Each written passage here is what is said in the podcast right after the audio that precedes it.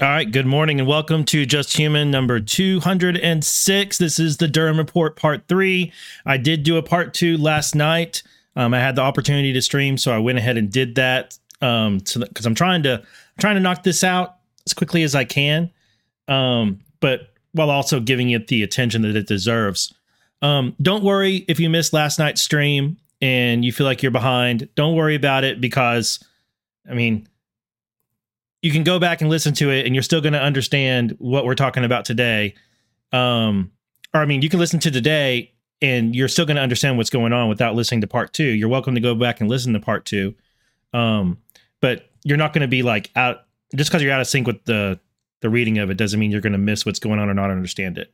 We're going to do this. We're going to go over as much as we can this morning. And then I won't have an opportunity tonight to stream, but either on Saturday or Sunday, I'm going to try and stream for at least 2 hours and get a little bit more in before Monday. So look for me to, if you're interested, look for me to post about when I will be streaming either on Saturday. It'll probably be Saturday sometime. So anyway, good morning. Welcome. Before we get started, where'd it go? There we go. If you're interested in getting this as a podcast, the place to do it is justhuman.substack.com. That's where I put my podcast out. Signing up there is free. It doesn't cost you anything. Everything on there is free. But if you would like to support what I do, a paid subscription to my Substack is the number one best way to do that. If you would like to support what I do and also get something sweet and healthy in return, then go to BensonHoneyFarms.com and use rep code JustHuman. Get yourself some fresh, raw honey directly from the beekeepers. They are lovely people, and their products are delicious. And, I wouldn't say the soap is delicious. I think the soap probably tastes terrible. But the soap is really nice. I like it a lot. It smells nice. It feels nice. I actually switched to a different. My wife bought a different bar soap recently for me, and I like it okay. But I gotta admit, it doesn't feel as good as this goat's milk honey soap from BensonHoneyFarms.com. So, if you're dirty and stinky and you need some soap, some really good soap from an America First family and business, go to BensonHoneyFarms.com, grab yourself some soap, but also get yourself some honey too. Use rep code JustHuman. And lastly, if you're looking to support the show and you also are interested in some merch, redwhitebourbon45.com is where my merch store is. You can find mugs and stickers and all sorts of things, shirts, all that stuff. The mugs are very high quality. I like them a lot. I can't say enough nice things about them. It's just a good mug, whatever the image is on it. But I got to say, I really like this design. My friend Jim did it a while back, and I love it. I love it. So redwhitebourbon45.com. When you go there, you can get an item for yourself, and it also helps support what I do. And thank you to everybody who has gone and gotten some of that. So DZ Dork, I wish they sold their honey in 5-gallon buckets. That would be great. So, all right. Good morning, everybody. We are in the Durham Report. We are on page 68 of the Durham Report, the actual page 68. If you're looking at the PDF from justice.gov, then it's going to be page 78 because there's some blank pages in there and some intro pages and stuff, you know? So if you're following along for some reason, which, I mean, some of y'all are that nerdy as if we're in a class, that's where we're at. This is going to be Part B, the FBI's and the department's disparate treatment of candidates Clinton and Trump. In the course of the office's investigation, we learned of allegations involving possible attempted foreign election influence activities associated with entities related to Clinton, in addition to the allegations related to Trump. The office, meaning the Durham Special Counsel's office, sought to determine, to the extent possible, if the actions taken by the FBI and in certain instances, the department, meaning the Department of Justice, to address the allegations were consistent with those taken by the FBI relating to the allegations of Russian foreign election influence attached to the Trump campaign in July 2016. Comparing the respective investigative activity was significant to the investigation since it could support or undercut allegations of institutional bias against either candidate.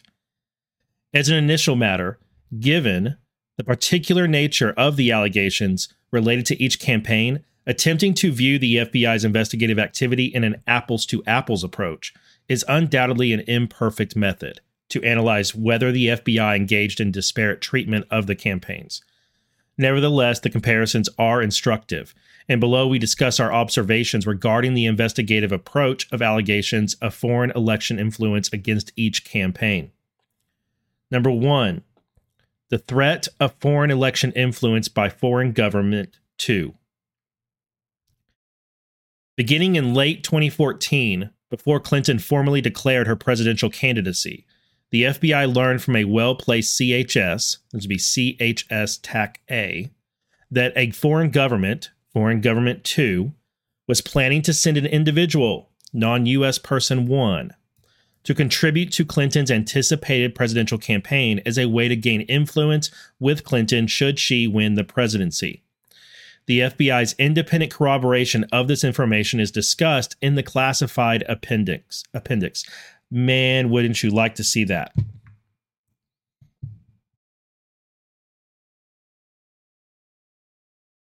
The FBI has independent corroboration of the information. It's in the classified index. Man, I would like to see that. Maybe we will. Maybe we will, guys. Upon the receipt of this information and the predication it provided, Field Office 1 sought to have one of two other better positioned and higher resourced field offices open a counterintelligence or public corruption investigation into these allegations. But the Counterintelligence Division Executive Management directed Field Office 1 to open a full counterintelligence investigation into the matter. Field Office 1 sought FISA coverage of non-U.S. Person 1 almost immediately in order to obtain access to his or her email accounts and to conduct a search of him or her as soon as he or she arrived in the United States. Although Field Office 1 attempted to obtain expedited approval for the FISA authorization, the certified copy of the application was sent by OI to the FBI headquarters for final approval, where it remained, according to Field Office 1 SAC, Special Agent in Charge, in limbo, quote unquote, for months, approximately 4 months. According to another agent, the application lingered because, quote, everyone was super more careful and scared with the big name Clinton involved. Quote, they were pretty tippy-toeing around HRC because there was a chance she would be the next president. Similarly, Field Office 1, SAC 1, told investigators that when she spoke with the Counterintelligence Division Assistant Director and Deputy Assistant Director, they alluded to the fact that they did not want a presidential candidate on tape. Even though Field Office 1, SAC 1, believed there was a very remote possibility. According to the records the office reviewed, it appears that the delay also may have been partially attributable to a decision to await the confirmation of the incoming Attorney General. The FISA was ultimately conditioned on the requirement that the FBI give defensive briefings to the various public officials and candidates of both political parties, including Clinton, targeted by foreign government too. Okay. I'm going to pause for just a moment. I'm going to try and minimize my commentary today so we can get through more of the material. But I have to say, CHS-A has been confirmed by Patrick Byrne to be him. And if you've followed Patrick Byrne over the past few years, you've probably heard him talk about Operation Snow Globe. I don't think this is Operation Snow Globe, but the next one we read about, I think is. I think this is a different one, but it is Patrick Byrne confirmed that it is him. He is CHSA. So if you listen to Patrick Byrne talk about Operation Snow Globe or any other things he was involved in, you can listen to that and then you can look back at this section, which starts on page 69, 68, 69. and you'll see, you can try and layer what Patrick says to this and get an idea, get some more information, insight into it. But the setup is that CHSA, in contact with government 2, non-U.S. person 1, they have this plan to influence Clinton by giving some money, some exchange of money, because they're thinking she's going to be the next president. FBI gets wind of it. Everybody's wanting to tiptoe around it and be super careful. I mean, honestly, that's understandable, right? That's understandable. You have someone who's about to run for president, and it's the Clinton. But if it was anybody who was running for president and they had a decent chance, and they were a big name, like somebody who had been a former official in a previous administration, there's every reason to be careful and, you know, cross your T's and dot your I's on this. But what Durham found is that things lingered in approximately for 4 months, and that everybody was afraid to touch it and actually act upon the information that they had. And then what also was throwing things off was them there was going to be an incoming attorney general that hadn't been confirmed. So you had an acting attorney general at the time who probably didn't want anything to do with this. They wanted to pass it off to the next attorney general, right? They didn't want to be known as the attorney general who approved a FISA on this and possibly got Clinton. They didn't want to do that. So not trying to excuse it. I'm just trying to kind of frame the situation up here where you have some of the factors, you know. On December 16th, 2014, FBI OGC, that's Office of General Counsel, Section Chief Rick McNally summarized his conversation with Stuart Evans, the Deputy Assistant Attorney General responsible for OI, about the proposed activities.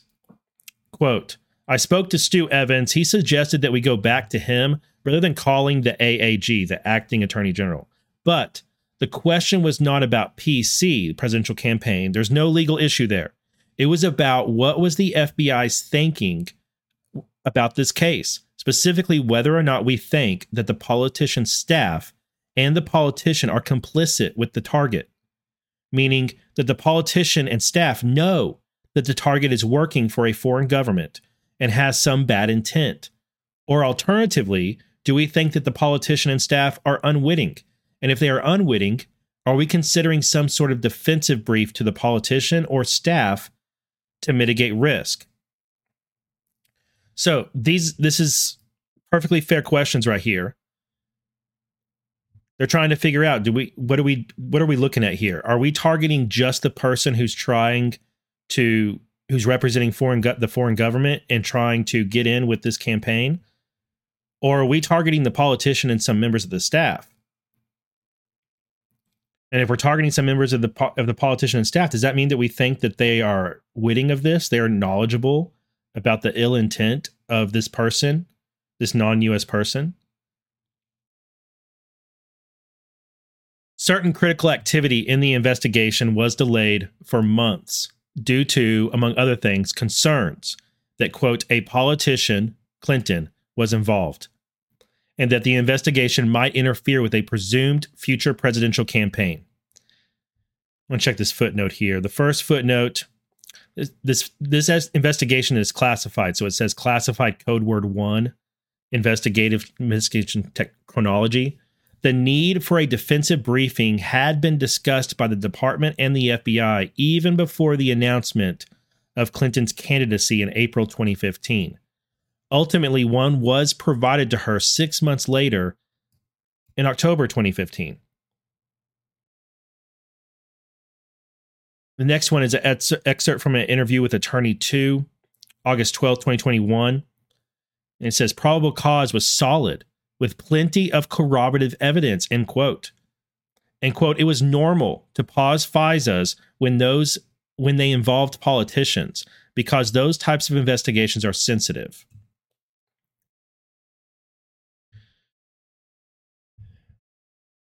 This is really interesting that the attorney described it as the predicate they had, the probable cause. The probable cause they had for their FISA was solid and with plenty of corroborative evidence. Interesting. Okay. In line with the directive, the FBI ultimately provided defensive briefings to the officials or their representatives, though it took approximately 11 months from the receipt of the allegations, the original allegations. Clinton elected to receive the defensive briefings through her personal attorneys. All right, before we go into the next paragraph, I want to make a comment. I have two things in mind on that specific story right there. It appears from here that you had an investigation that was targeting someone who was targeting Clinton. And the fact that they were unsure whether or not it was just the foreign person being targeted in the investigation, or if it was also the politician and possibly staff who were complicit with the target. I kind of feel like the fact that this was a question and wasn't clear to them meant there was a reason. I think there's a reason why it wasn't clear to them. I think there's probably something there that they saw that they were like, this isn't just an effort from one side. It looks like there's some complicity with the target, but I need to clarify that and make sure the Deputy Assistant Attorney General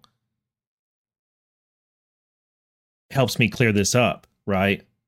Because we're looking at a potential presidential campaign and a high-profile Democrat, high-profile politician. I think the fact that this was a question here meant they had reason to believe that the politician and members of the staff might be complicit with the target.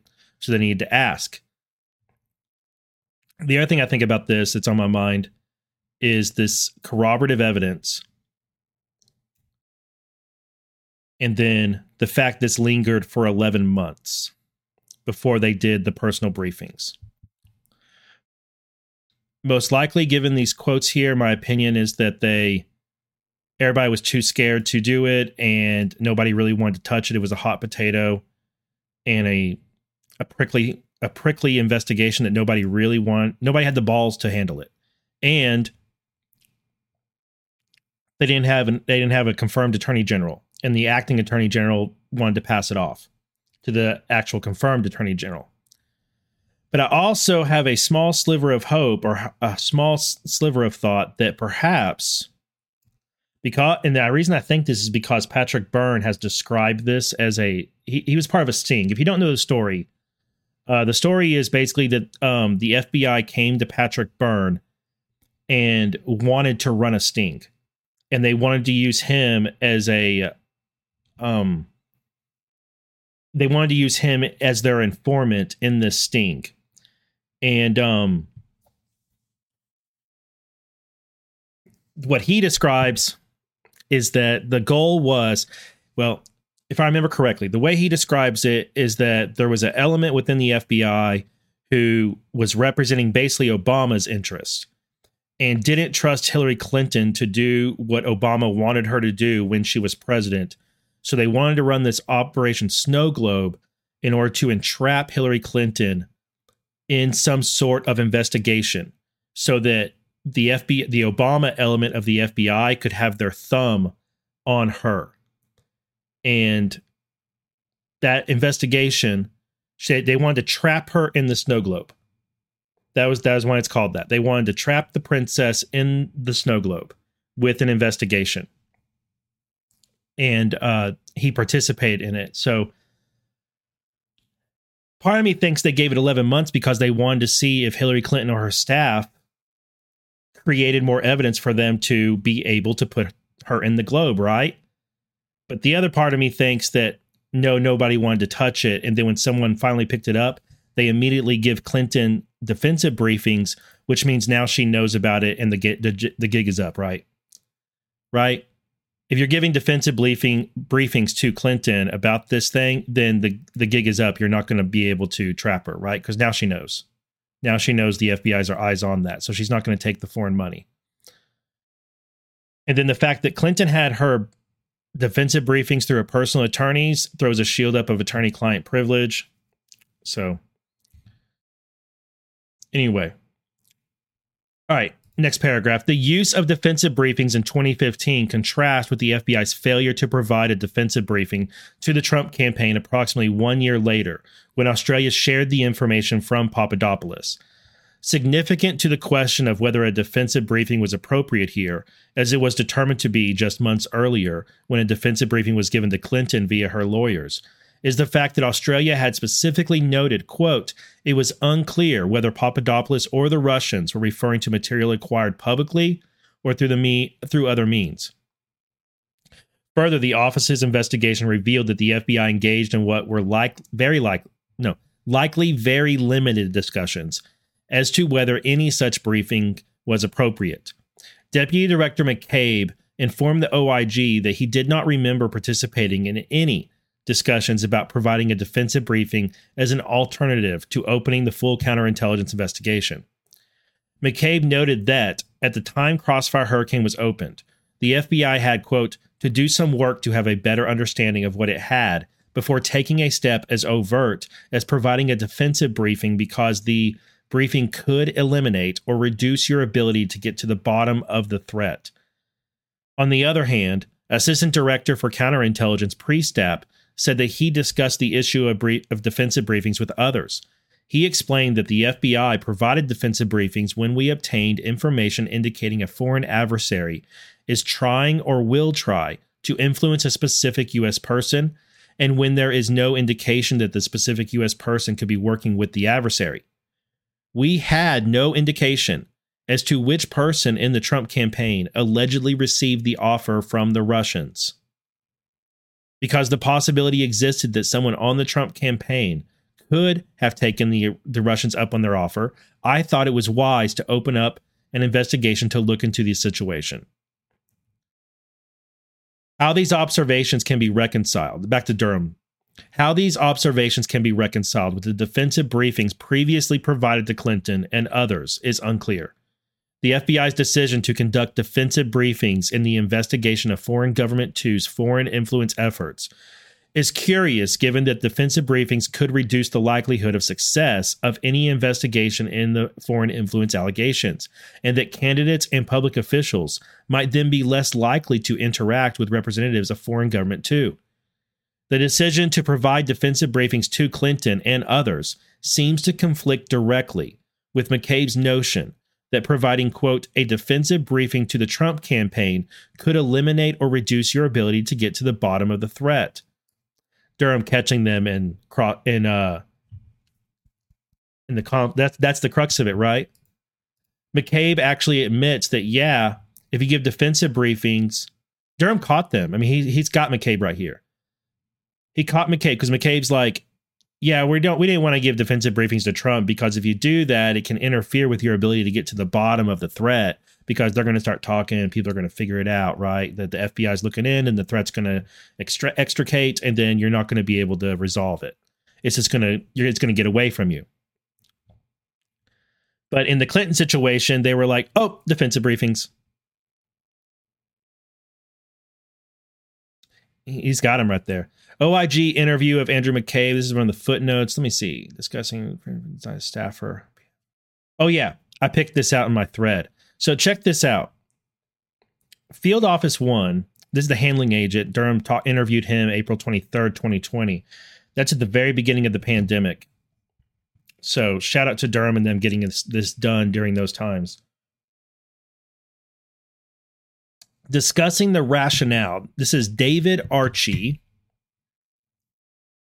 Discussing the rationale for the debriefings regarding the threat from Foreign Government 2 and ECs documenting the September. ECs are electronic communications. They're basically like memos, note-taking from the FBI. ECs documenting the September 1st, 2015 briefing to a designated staffer on behalf of an elected official within the Republican Party. So get this. It sounds like Foreign Government 2, this same Foreign Government 2, also tried to get in or was targeting a currently elected official back then. I don't know if they're still elected, but an elected official within the Republican Party. It was October 15th when a defensive briefing was provided to Clinton's personal attorneys by David Archie. So there was also this same foreign government, too, was also targeting someone, an elected Republican. And the FBI gave them a defensive briefing on September 1st, 2015. And then 2 weeks later, or no, a month and a half later, they gave a defensive briefing to Clinton's attorneys. I wonder who that Republican was. My guess would be Ted Cruz, but I don't know. Oh, no, that's interesting. And then the next one, next footnote. Report of interview with Brian Auten. Auten did not recall conversations about defensive briefings regarding the information from Australia. Supervisory Special Agent 1 did not recall any consideration being given to conducting straightforward defensive briefings to candidate Trump or members of his team. Interview of Comey by the IG. Comey stated that he had no memory of any discussion of a defensive briefing to the Trump campaign. So, okay, let me just look right here. Then OIG interview of Priestap. Similarly, General Counsel Baker advised that Baker said there was some limited discussion about providing a defensive briefing to the Trump campaign regarding the Papadopoulos information. However, in his words, there was also the thought that, quote, why hasn't anyone from the Trump campaign reported this information to the FBI? Baker advised the FBI felt it did not know whom in the Trump campaign it could provide a defensive briefing, as there was uncertainty about who could be trusted with the information. Well, did you feel the same way about the Clinton campaign? Additionally, there was some concern about tipping off the Russians if they became aware the FBI had learned of its scheme through a briefing provided to the Trump campaign. That I get. That I 100% understand. Baker advised the FBI did not wish to, quote, mess up the political process by going overt with its investigation.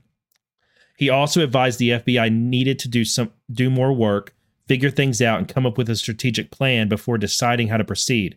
He said part of the plan may have included providing a defensive briefing to the campaign. And then OSC interview of James Baker on February 7th, 2020. An interview of Case Agent on June 19th, 2019. Case Agent 1 recalled a, quote, notional idea of going directly to the Trump campaign leadership with a briefing about the intelligence threats. That's very specific. So I bet it was a discussion between him and maybe just a couple people, but it didn't go very far.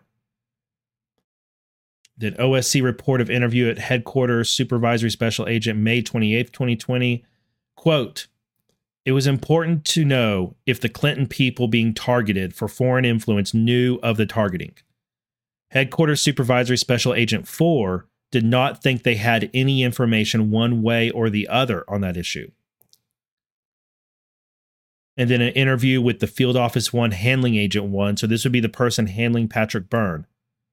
Quote, was okay with the defensive briefings because he felt the common goal was to neutralize foreign government two's intent to interfere with the election. Okay.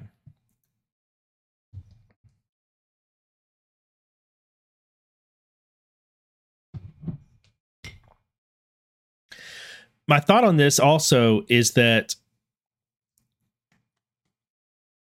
I don't think, like, my general read on this is like,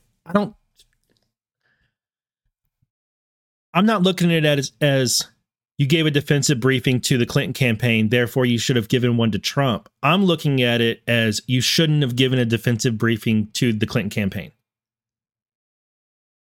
Like, that's what I'm thinking. I'm thinking, like, don't give the defensive briefing to the Clinton campaign.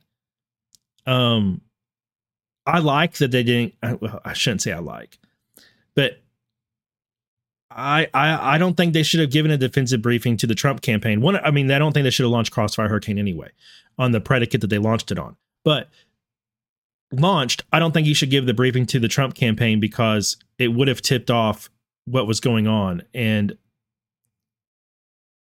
yeah, I don't think you give a defensive briefing to either one until you're sure whether or not who is involved, and you don't want to tip off your target. So, but an argument can be made either way. It's interesting. All right, I saw a couple Rumble rants. Dina, thank you very much for the Rumble rant. They said, thoughts on why Hillary didn't just give Durham the middle finger like others did? Would he have subpoenaed her and not the others? I don't know. I don't think he subpoenaed her. I think she voluntarily showed up. At least I don't think it doesn't say one way or the other, actually, if I recall correctly. We'll probably get to that section today. I think she just walked in and faced him. She's good. She's good at being a criminal swamp creature. So I don't think she was intimidated. I think she went there and met him, and she probably got a lot of prep from her lawyers. I'm sure she had a lawyer or 10 there advising her on how to answer and what not to answer from Durham, you know? So I think she just had the moxie, I guess, to go in there and face Durham. I also think her and her lawyers probably weighed not forcing him to do a subpoena or not, and they probably decide, let's just go in there and face him. And by facing him, by the questions he asked, they're going to be able to, you know, kind of infer what he might be onto or what he knows. I think they were interested in him as well. Escobar, for you, thank you for the Rumble rant. They said, good morning. Do you think Comey is still your homie? Yes. Yes. I know that I have an unpopular opinion, but Comey's my homie, and I still believe he's a white hat. And so far in this Durham report, I haven't found anything that makes me not think that. I found some things that make me go, but I haven't found anything that makes me think, oh man, I got Comey wrong. So that's where I'm at. I'm gonna stay there until I see something that is definitive. Comey did something bad, but other than that, it's just.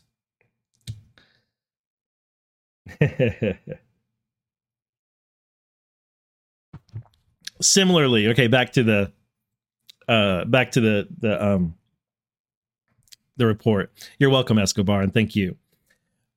Similarly, with respect to the Trump campaign, Priestap's twofold concern that one, the FBI was unaware of which member of the Trump campaign allegedly received the offer from the Russian government, and two, the possibility existed that the campaign had ultimately taken Russia up on the purported offer, is also unpersuasive when viewed in light of the planned activity of foreign government too, given the unknowns that existed in that investigation. Nevertheless, the FBI went forward with the defensive briefings in that investigation, an investigation predicated on the receipt of corroborated information, but failed to conduct defensive briefings to the Trump campaign, an investigation predicated on less certain information. The FBI's and the department's measured approach to these foreign influence allegations involving Clinton also stands in stark contrast to the speed with which the FBI undertook to include the Steele report allegations to end the FISA request it submitted to OI targeting Page. Indeed, as discussed below in Section 4D1B3, the Crossfire Hurricane investigators received the initial Steele reports on September 19, 2016, and within 2 days had included portions of those allegations in the draft Page FISA submission. As noted below, approximately 1 month later, on October 21, 2016, the FISC signed the initial authorization. During the period between the drafting of the initial FISA request and the approval of the application by the Deputy Attorney General Evans, who was previously consulted regarding the allegations of foreign government two's foreign influence effort directed at Clinton and others, raised concerns in a call with FBI Special Assistant Lisa Page about, among other things, Steele's personal bias, unknown sourcing, and the use of FISA authorities was bad from a policy perspective, to which Page notes appear to indicate in response, quote, "We accept info from biased people all the time. We look terrible would look terrible if we pull our punch due to policy or political concern.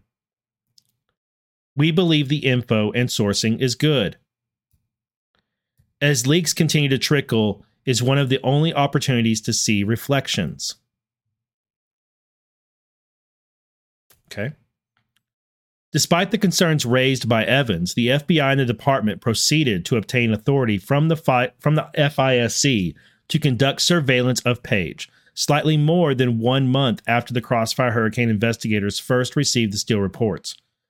The speed with which surveillance of a U.S. person associated with Trump's campaign was authorized in the face of the unverified Steele reports and in the absence of a defensive briefing being provided to then-candidate Trump are difficult to explain compared to the FBI's and the department's actions nearly 2 years earlier when confronted with corroborated allegations of attempted foreign influence involving Clinton, who at the time was still an undeclared candidate for the presidency.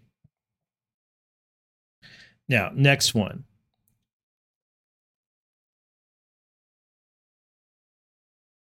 Diana, thank you for the Rumble rant.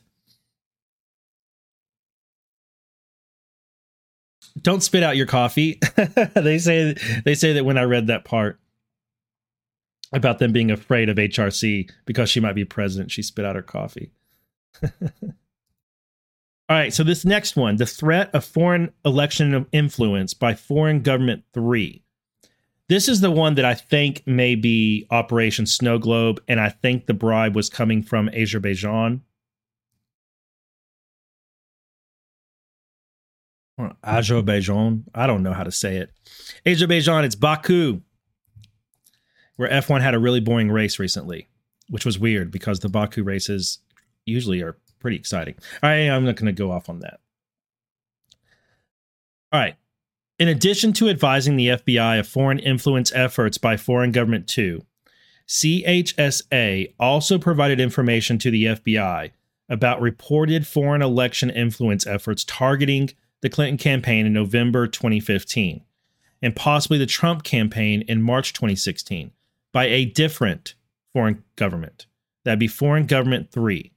A Foreign Government 3 insider, who is Insider 1, who was known to the FBI to have foreign intelligence and criminal connections, solicited CHSA, so that's Patrick Byrne, to set up a meeting with candidate Clinton because Insider 1 wanted to propose something, quote unquote, that CHSA understood to be campaign contributions on behalf of Foreign Government 3 in exchange for the protection of Foreign Government 3's interest should Clinton become president.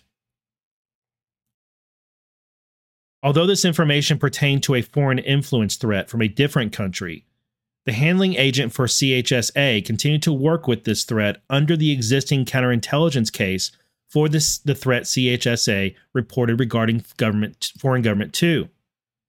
So they took the first one and then folded it into this one. The handling agent, it has the same handling agent and the same CHS. So the handling agent consulted with FBI OGC and the Counterintelligence Division at headquarters to seek to renew the otherwise illegal activity.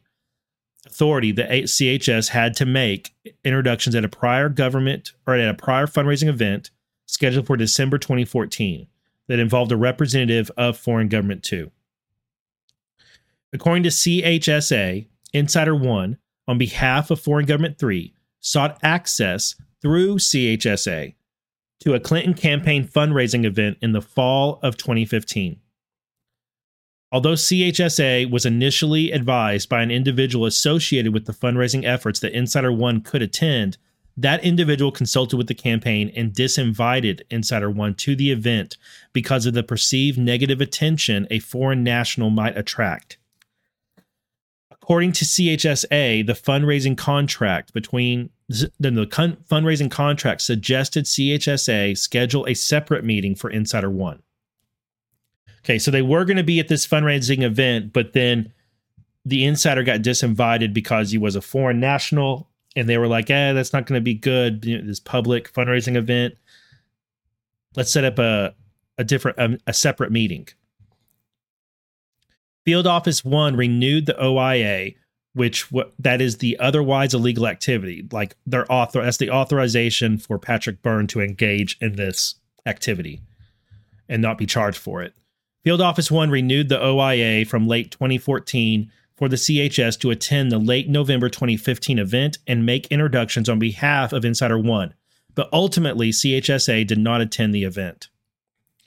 CHSA, however, did attend a fundraiser in January 2016 after providing same-day notice and receiving the approval of his FBI handling agent.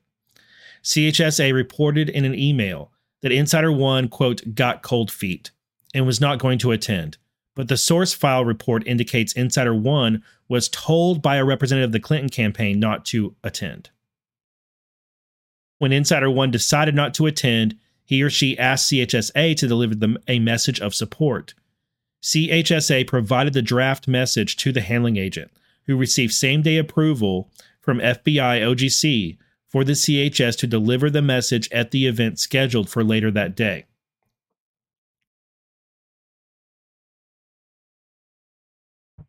However, without the knowledge or prior approval of the handling agent, CHSA had made a $2,700 campaign contribution, the maximum amount at the time for an individual contribution prior to the event, which CHSA indicated he or she, quote, made on their credit card on behalf of Insider One. If true, the campaign contribution on behalf of a foreign national would violate Title 52 U.S.C. 30121, Contributions and Donations by Foreign Nationals. However, despite CHSA's claim that the contribution was made in his/her personal name, the Federal Election Commission records reviewed did not reveal any contribution in CHSA's name. Rather, the commission records corroborate a contribution paid by a credit card in the name of a close associate who was a U.S. person of CHSA. CHSA also told the handling agent that they, the campaign, were okay with it. Yes, they were fully aware from the start of the contribution being made on behalf of a foreign interest, and CHSA offered to provide a copy of the credit card charges. Despite this offer by CHSA to provide a copy of the credit card charges, we did not find any indication that the handling agent asked for or otherwise secured a copy.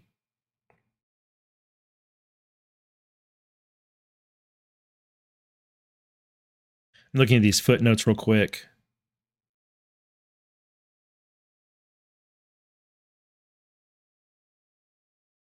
This one goes to 347. Where was 347's footnote?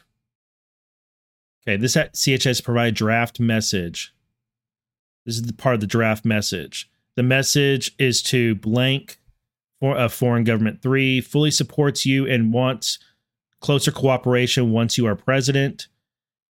This is a message to Clinton. He has always believed you would be the perfect candidate and has been following your campaign closely. Foreign government 3 in the U.S. have a blank. It just leaves it blank. Have a blank. And is the only standing fort against another country.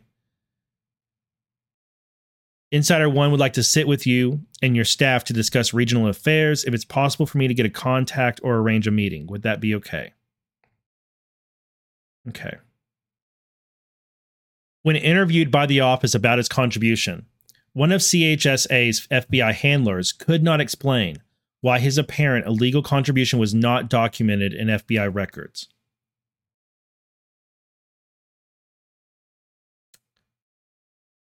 Although the handling agent at the time asked CHSA about the payment, there was no indication that the agent documented the contribution in CHS's source file. Moreover, despite the CHS telling the handling agent that the CHS was going to Insider One's house, quote, after the event to update him or her, there was no follow-up by the handling agent to document that source file. In fact, the handling agent subsequently told the CHS to stay away from all events relating to the Clinton campaign. The Counterintelligence Division Unit Chief also did not recall the campaign contribution, despite being shown an FBI.net link chat dated at the time of the events between himself and Headquarters Supervisory Special Agent 4, in which Headquarters Unit Chief 2 wrote, quote, just spoke with the Field Office 1 ASAC and asked Headquarters Supervisory Special Agent 4, quote, "Do we know who made the $2,700 donation? CHS, CHS's boss, or CHS on behalf of Insider One? We'll have to have an answer for that by the morning." In 2021, at the time of the office's interview of Headquarters Unit Chief 2, his SAC was the former ASAC of Field Office 1, with whom the link indicated Headquarters Unit Chief 2 had spoken about this matter at the time of the events in January 2016. Field Office 1 Supervisory Special Agent 1, who oversaw the investigation, also had no recollection about why this contribution was not documented in CHS's source file, or considered as reportable, unauthorized, illegal activity by CHSA. Also, Field Office 1 ASAC 1 had no recollection of the payment by CHSA and did not know why it was not documented in the source file. Although Field Office 1 had documented reporting from CHSA regarding the threat to the Clinton campaign and subsequently to the Trump campaign of foreign government threes, foreign election influence efforts, Field Office 1 did not open a separate investigation into this threat. Nor did Field Office 1, quote, "consider this information as to whether it would be a good idea to let Insider 1 get close to HRC in an operation, or that Insider 1 might be a foreign influence threat to the presidential candidates worthy of continued scrutiny." Field Office 1 also did not document the unauthorized illegal activity by CHSA in connection with making a campaign contribution purportedly on behalf of Insider 1. Instead, the FBI effectively removed their sole source of insight into this threat when the handling agent responding to a direction admonished CHSA, quote, "do not attend any more campaign events, set up meetings, or anything else relating to Clinton's campaign. We need to keep you completely away from that situation. I don't know all the details, but it's for your own protection." And that is according to an interview with Supervisory Special Agent 1 on April 8th, 2021. Footnote says, quote, "Their plan, however, was to move CHSA away from the political matter so they could fully utilize CHSA in overseas national security matters." He says that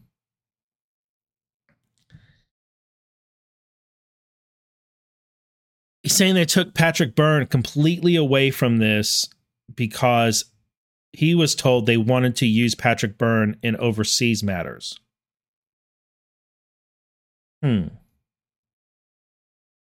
Moreover, despite removing their source of insight into this threat, and DAD Deputy Assistant Director Archie's belief that, quote, "the FBI protects the candidates by doing defensive briefings. The FBI did not provide the Clinton campaign or the Trump campaign a defensive briefing regarding foreign government threes, foreign election influence efforts." So government three, Azerbaijan, it seems that it was, tried to influence the Clinton campaign and the Trump campaign, and the FBI didn't give a defensive briefing to either campaign about it.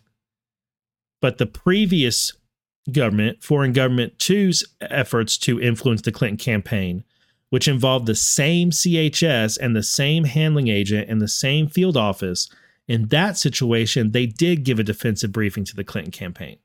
But in this one, they called everything off, didn't defensively brief anybody. Pulled the CHS, even though there was an illegal contribution. And then there's a bunch of stuff that's not documented. Does it give you the impression that that field office was suddenly like, we got to kill this thing. We got to kill this thing now, and let's just stop documenting, pull the CHS, don't write anything down, stop. Close it, put it in a file cabinet, and forget that it's there.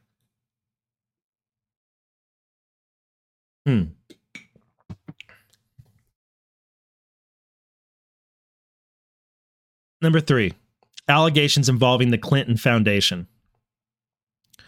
Beginning in January 2016, 3 different FBI field offices, the New York Field Office, the Washington Field Office, and the Little Rock Field Office, opened investigations into possible criminal activity involving the Clinton Foundation. The LRFO case, opening communication referred to an intelligence product and corroborate. That's the Little Rock, LRFO, that's Little Rock Field Office. The LRFO case, opening communication referred to an intelligence product and corroborating financial reporting that a particular commercial industry likely engaged a federal public official. Okay, this is a quote. Industry likely engaged a federal public official in a flow of benefit scheme, namely, large monetary contributions were made to a nonprofit, Clinton Foundation, under both direct and indirect control of the federal public official in exchange for favorable government action and or influence. That sounds like the Clinton Foundation. The WFO investigation was opened as a preliminary investigation because the case agent wanted to determine if he could develop additional information to corroborate the allegations in a recently published book, Clinton Cash, by Peter Schweitzer, before seeking to convert the matter to a full investigation. Additionally, the LRFO and NYFO investigations included predication based on source reporting that identified foreign governments that had made or offered to make contributions to the foundation in exchange for favorable or preferential treatment from Clinton. With three different FBI field offices having opened investigations related to the Clinton Foundation, there was a perceived need to conduct coordination meetings between the field offices, FBI headquarters, and appropriate United States Attorney's offices and components from the department. These meetings likely were deemed especially important given that the investigations were occurring in an election year in which Clinton was a declared candidate for president. Several of these meetings are described in more detail below. On February 1st, 2016, a meeting was held to discuss the foundation investigations. Present for the meeting from the FBI were, among others, Executive Assistant Director Randy Coleman, Criminal Investigative Division Assistant Director Joe Campbell, and Acting Office of General Counsel Section Chief 1. Those present from the department included Criminal Division Assistant Attorney General Leslie Caldwell and Public Integrity Section Chief Ray Hulser. When interviewed by the office, Hulser noted, in sum, that the FBI briefing was poorly presented and that there was insufficient predication for at least one of the investigations due to its reliance on allegations contained in a book.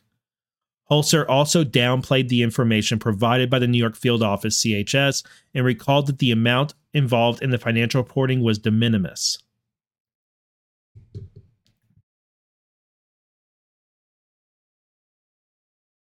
Although Hulser declined prosecution on behalf of the Public Integrity Section, he told the office he, quote, made it clear, however, that his decision was not binding on the various U.S. attorney's offices or FBI field divisions.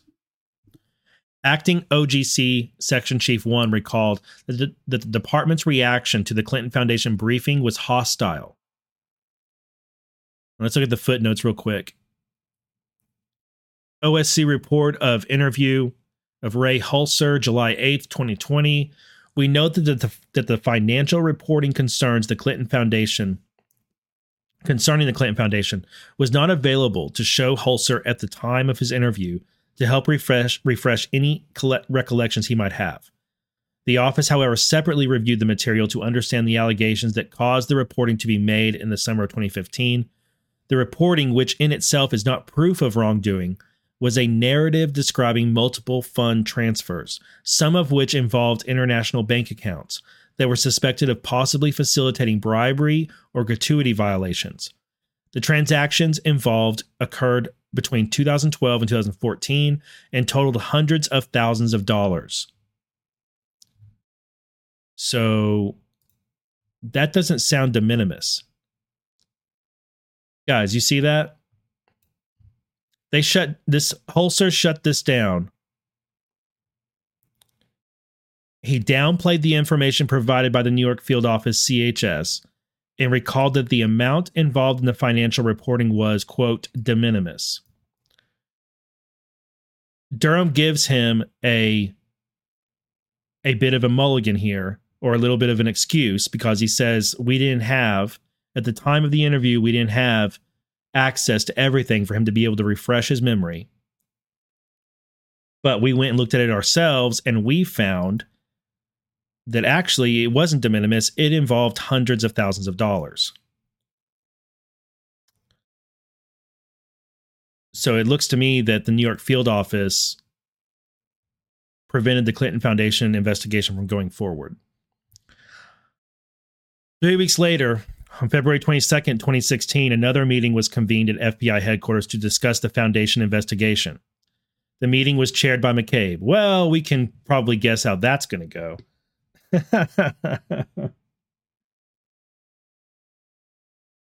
If McCabe's involved, he's going to be protecting the Clintons.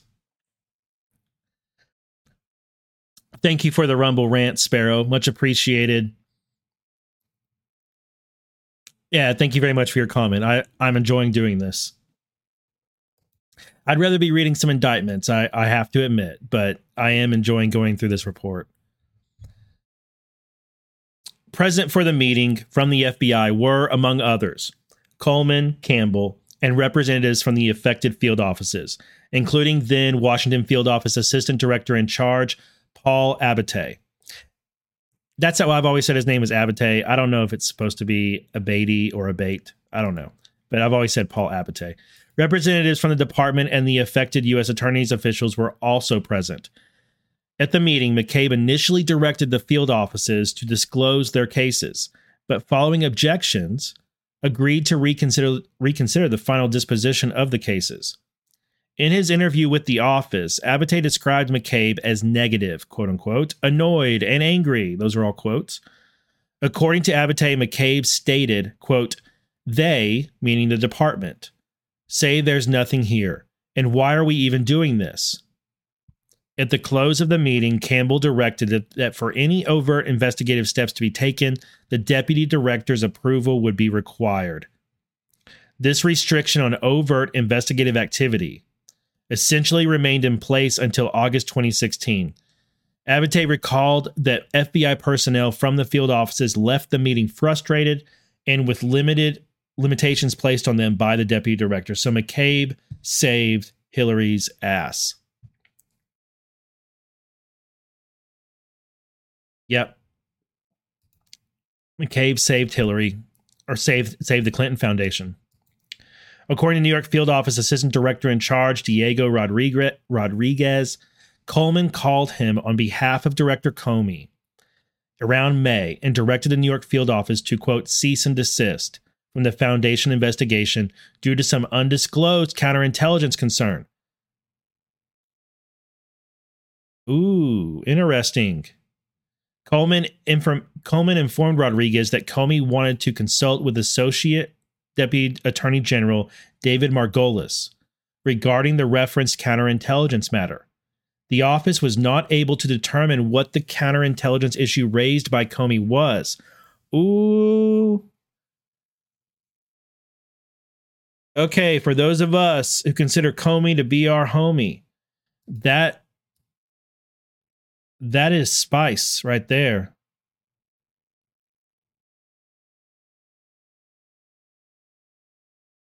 Let's check that out again.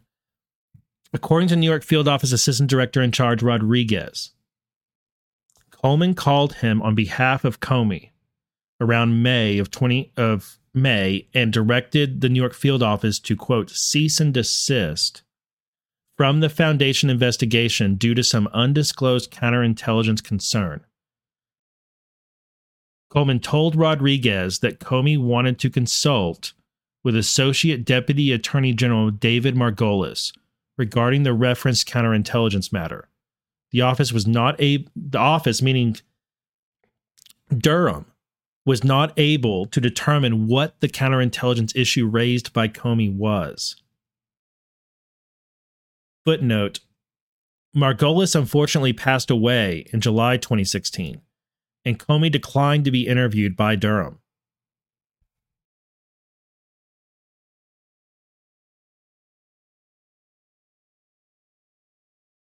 That is fascinating. I wonder what that was. I also wonder about the circumstances of David Margolis's death. Were.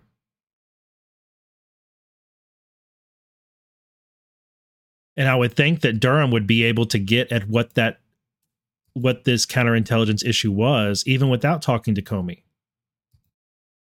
The fact that he couldn't, that is really interesting. All right, so that is on page 80 of the Durham report, or page 90 if you're looking at the PDF from justice.gov. I'm going to put a pin in that right there and go look at the drops and see if there's anything in the drops that may point towards what this issue may be.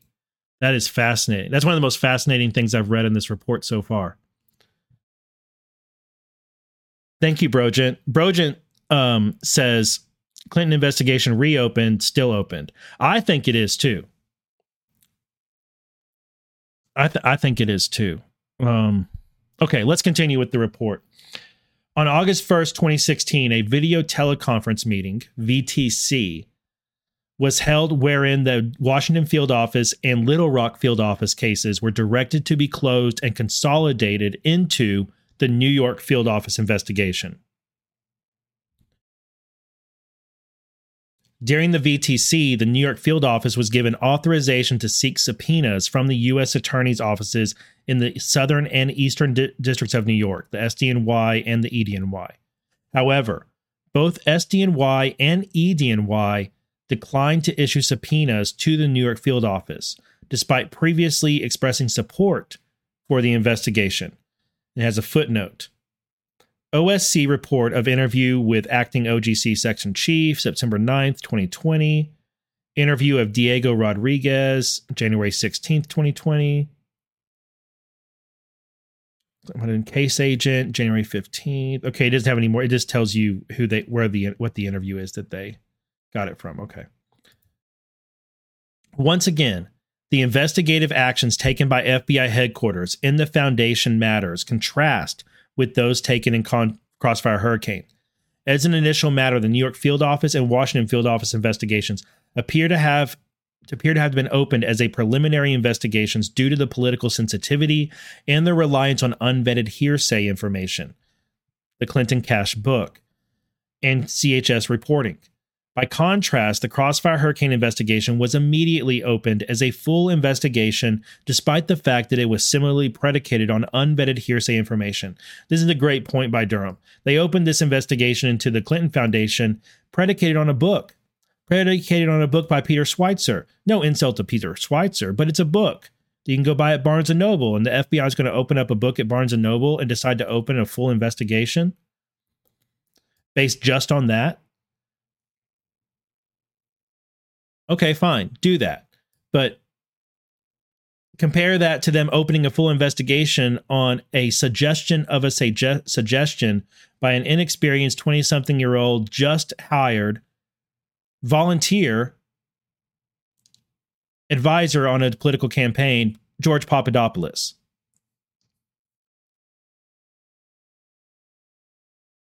That one goes full investigation, gets carried on last year's. But this one gets shut down, and the cited reason for shutting it down was because, well, this was just based on a book. We can't base this investigation on a book. But just a year later, they would base Crossfire Hurricane on a suggestion of a suggestion.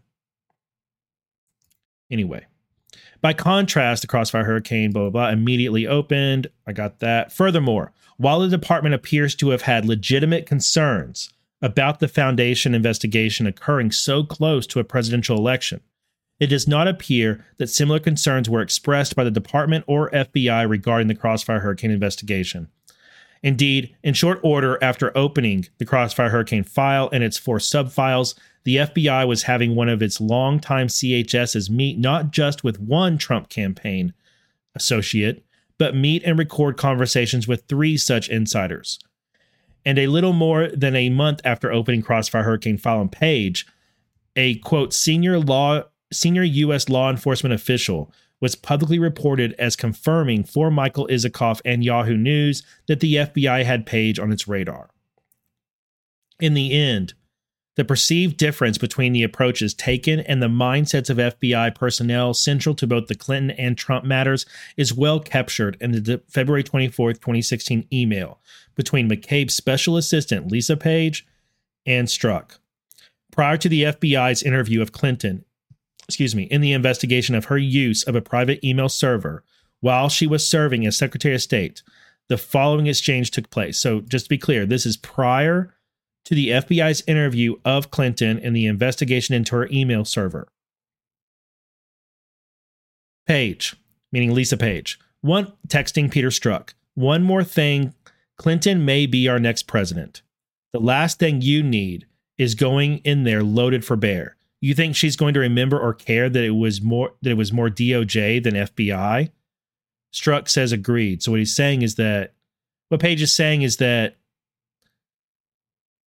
if you come in there, if you go after Clinton in your email server investigation hard, like DOJ is wanting you to, then if she's the next president, she's not going to remember that DOJ wanted you to. She's going to remember that you did.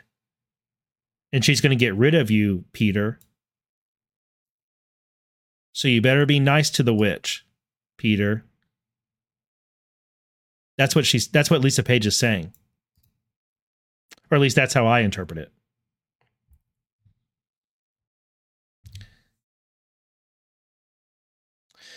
Next section. C, investigative referral of possible Clinton campaign plan. All right, guys, it's 10:40. We've been going an hour. Let's take a short break, refill coffee, and then we'll come back and keep going.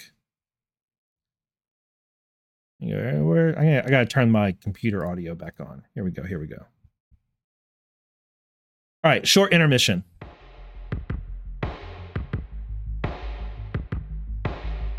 That's the wrong screen.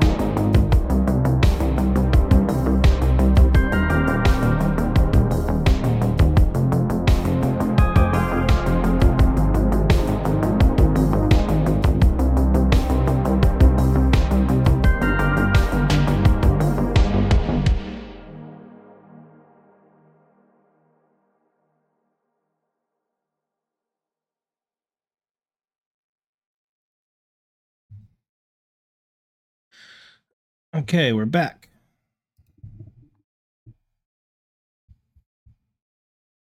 Where's the report? There it is.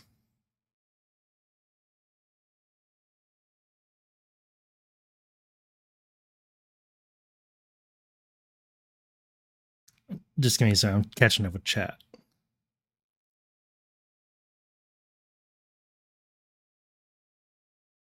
Okay.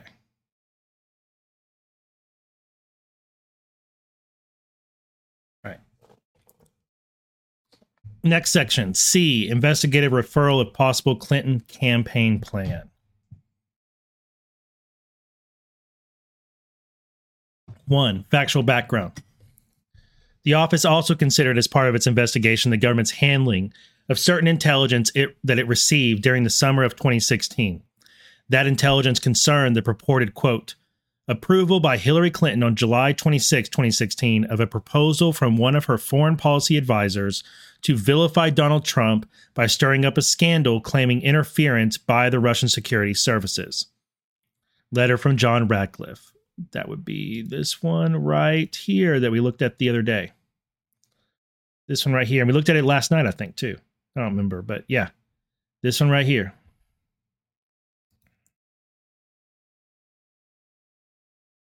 We refer to that intelligence hereafter as, quote, Clinton Plan Intelligence. DNI John Ratcliffe declassified the following information about the Clinton Plan Intelligence in September 2020 and conveyed it to the Senate Judiciary Committee. Bullet point 1. In late July 2016, U.S. intelligence agencies obtained insight into Russian intelligence analysis alleging the U.S. presidential candidate Hillary Clinton had approved a campaign plan to stir up a scandal against U.S. presidential candidate Donald Trump by tying him to Putin and the Russians' hacking of the Democratic National Committee. The IC does not know the accuracy of this allegation or the extent to which the Russian intelligence analysis may reflect exaggeration or fabrication.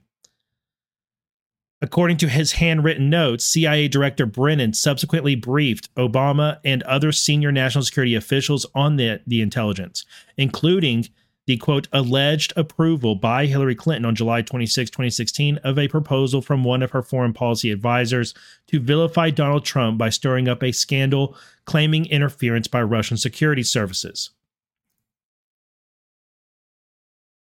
On 7th September 2016, U.S. intelligence officials forwarded an investigative referral to FBI Director James Comey and Deputy Director of Counterintelligence Peter Strzok regarding U.S. presidential candidate Hillary Clinton's approval of a plan concerning U.S. presidential candidate Donald Trump and Russian hackers hampering U.S. elections as a means of distracting the public from her use of a private mail server. The Clinton Plan Intelligence was relevant to the office's investigation for two reasons. First, the Clinton Plan Intelligence itself and on its face arguably suggested that private actors affiliated with the Clinton campaign were seeking in 2016 to promote a false or exaggerated narrative to the public and to U.S. government agencies about Trump's possible ties to Russia. Given the significant quantity of materials the FBI and the government agencies did in fact receive during the 2016 presidential election season and afterwards that originated with and or were funded by the Clinton campaign or affiliated persons, the Steele dossier, the Alpha Bank allegations, the Vodafone allegations, the Clinton Plan Intelligence prompted the office to consider, one, whether there was a factor in a plan by the Clinton campaign to tie Trump to Russia in order to stir up a scandal in advance of the 2016 presidential election. And two, if such a plan existed, whether an aspect or component of that plan was to intentionally provide knowingly false and or misleading information to the FBI or other agencies in furtherance of such a plan. Footnote.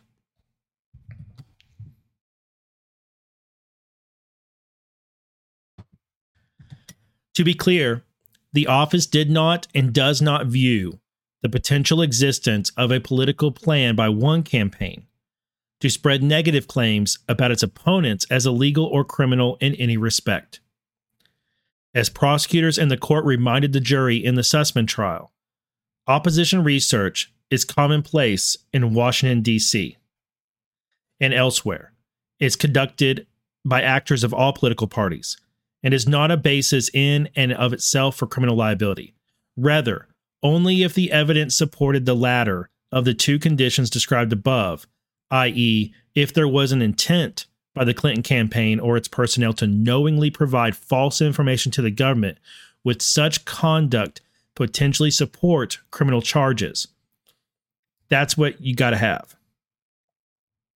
You got to have that if you're going to bring charges. Opposition research isn't illegal, but it becomes illegal if you create it knowing it's false and then peddle it knowing it's false and then try and give it to the government and offer it as support to open an investigation into that person.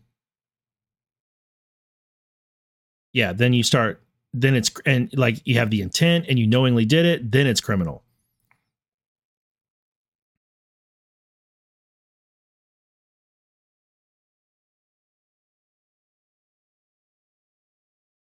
There, just a second.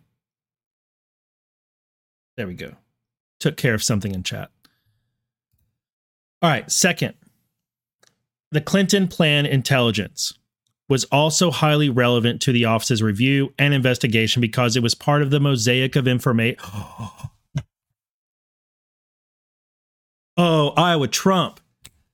Mermaid. Oh my God. Why didn't I do this before? I should have searched this document for the word mosaic. I misspelled it. I'm so excited. I can't even spell mosaic. I'm so excited. It's right there on screen. I can't even spell it. Oh my God.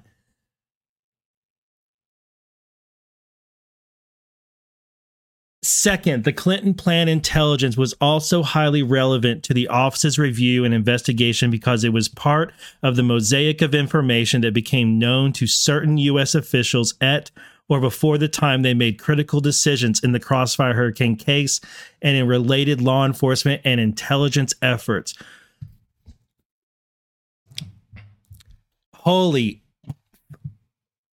Because these officials relied, at least in part, on materials provided or funded by the Clinton campaign and or the DNC when seeking FISA warrants against U.S. citizens, and taking other investigative steps, the Clinton plan intelligence had potential bearing on the reliability and credibility of those materials.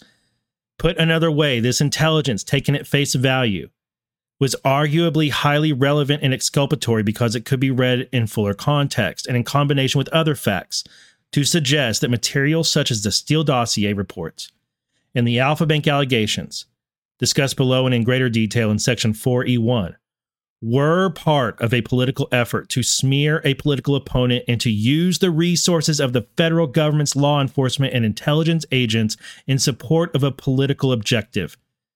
The office therefore examined whether and precisely when U.S. law enforcement and intelligence officials became aware of the Clinton plan intelligence, whether they vetted and analyzed the intelligence to understand its potential significance, and whether those officials in turn incorporated the intelligence into their decision-making regarding the investigation of individuals who were part of the Trump campaign and had possible ties to Russian election interference efforts. As was declassified and made public previously, the purported Clinton plan intelligence was derived from insight that, quote, U.S. intelligence agencies obtained into Russian analysis. Given the origins of the Clinton plan intelligence and the product of a foreign adversary, given the origins of the Clinton plan intelligence as the product of a foreign adversary, the office was cognizant of the statement that DNI Ratcliffe made to Senate Judiciary Chairman Lindsey Graham in September 29, 2020 letter, quote, the intelligence community does not know the accuracy of this allegation or the extent to which the Russian intelligence analysis may reflect exaggeration or fabrication.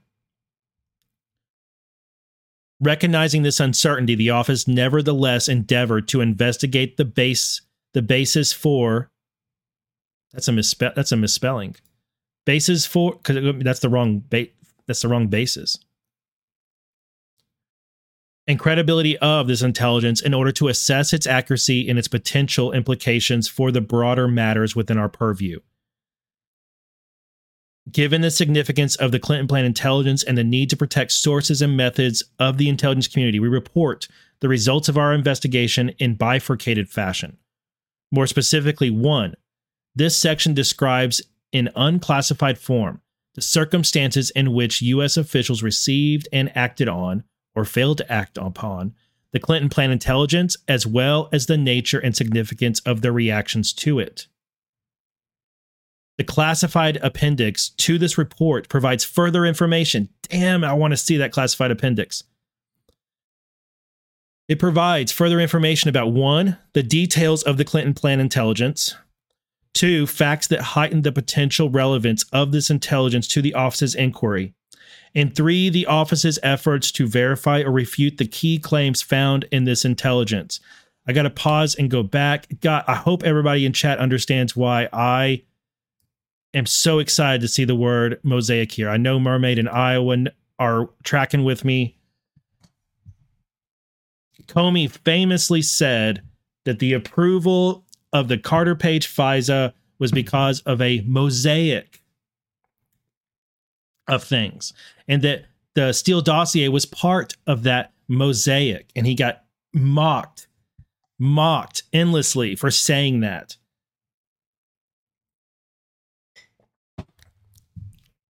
And then here is Durham in using that word to describe and talk about exactly the stuff that Comey was referring to and was being asked about. This is what, okay, this is another thing that, like, this is why Comey's my homie. Because Comey was like, this was a mosaic of information that we were looking at, and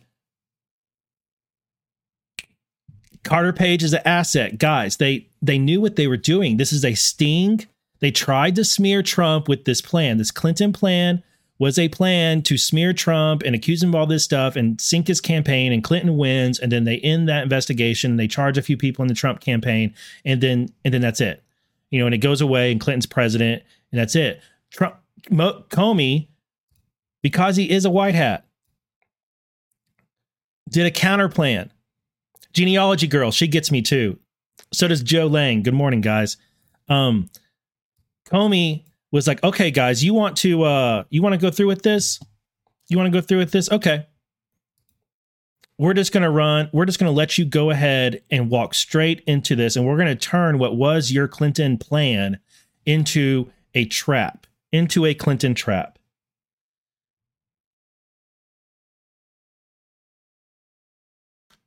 Oh man, I'm going to revisit this section over and over again. This is page 82. All right. Let's keep going. A, relevant facts. Before addressing the U.S. government's receipt and handling of the Clinton Plan intelligence, we reiterate below the description of that intelligence as declassified by the DNI in his September 29, 2020 letter to Chairman Graham. Ratcliffe's letter stated in part as follows. In late July 2016, U.S. intelligence agencies obtained insight into Russian intelligence analysis, alleging that U.S. presidential candidate Hillary Clinton had approved a campaign plan to stir up a scandal against U.S. presidential candidate Donald Trump by tying him to Putin and the Russians' hacking of the Democratic National Committee. As described herein and in the classified appendix, U.S. officials describe the Clinton Plan intelligence in various other ways in their official notes and documents. As described more fully in the classified appendix, there were specific indications and additional facts that heightened the potential relevance of this intelligence to the office's inquiry. 1. Receipt of the Clinton Plan intelligence. The intelligence community received the Clinton Plan intelligence in late July 2016. The official who initially received the information immediately recognized its importance, including its relevance to the U.S. presidential election, and acted quickly to make CIA leadership aware of it. What's that footnote? Okay. Materials obtained from former Director Brennan's office. Materials obtained from former Director Brennan's office holdings reflect that he personally received a copy of the intelligence. When interviewed, Brennan generally recalled reviewing the materials, but stated he did not recall focusing specifically on its assertions regarding the Clinton Clinton campaign's purported plan. Brennan recalled instead focusing on Russia's role in hacking the DNC.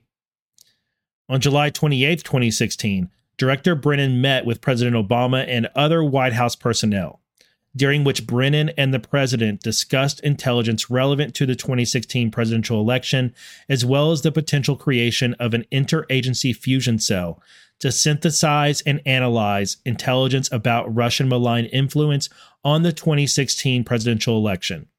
Brennan's recollection was that he spoke with Director Comey on the morning of July 29, 2016, to brief him on his July 28th meeting with the president. Brennan could not recall when he actually saw the Clinton plan intelligence, but he did not think he had the information when he spoke to Comey on that morning.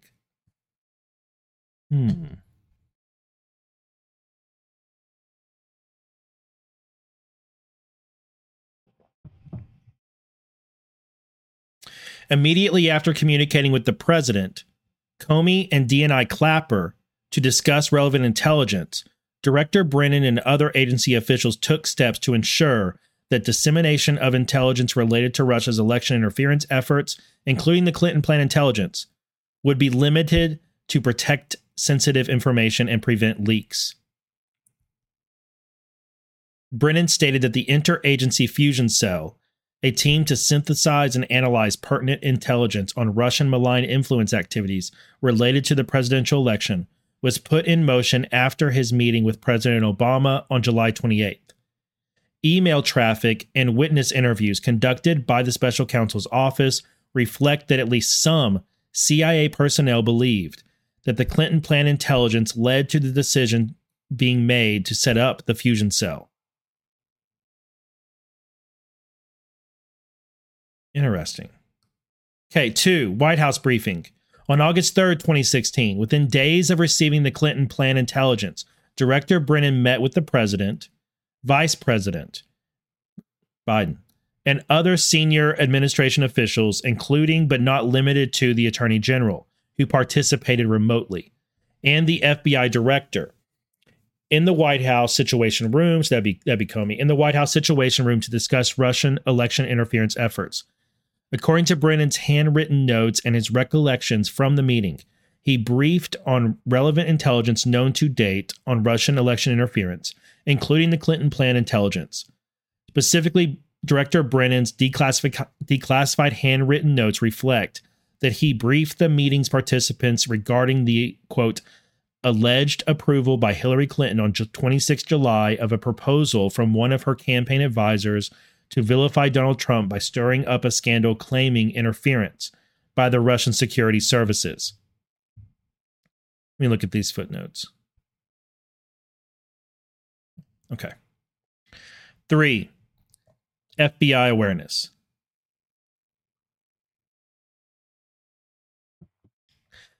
The office was unable to determine precisely when the FBI first obtained any of the details of the Clinton plan intelligence, other than Director Comey, who attended the August 3, 2016 briefing.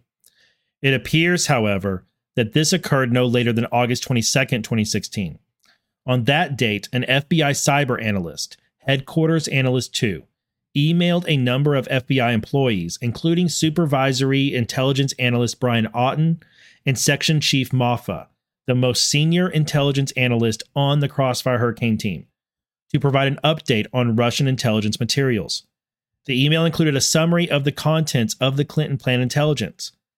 The office did not identify any replies or follow-up actions taken by FBI personnel as a result of this email. So this Headquarters Analyst 2 sends that to Auten and Moffa, and they left it on red. It's left on red. When interviewed by the office, Auten recalled that on September 2nd, 2016, approximately 10 days after Headquarters Analyst 2's email, the official responsible for overseeing the fusion cell briefed Auten and Moffa and other FBI personnel at headquarters regarding the Clinton plan intelligence. Auten did not recall any FBI operational personnel, i.e. Crossfire Hurricane agents, being present at the meeting. The official verbally briefed the individuals regarding the information that the CIA planned to send to the FBI in a written investigative referral, including the Clinton Plan intelligence information. Auten recalled thinking at the meeting that he wanted to see the formal referral memo containing the Clinton Plan intelligence. Man, so do I. I want to see it too.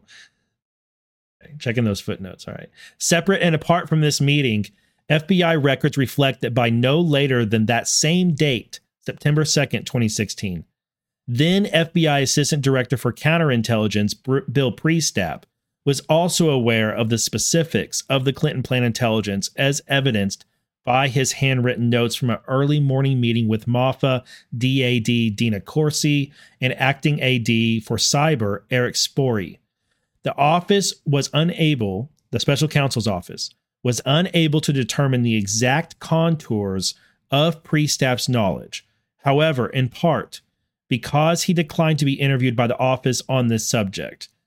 This is one of the subjects that Priestap refused to talk to Durham about.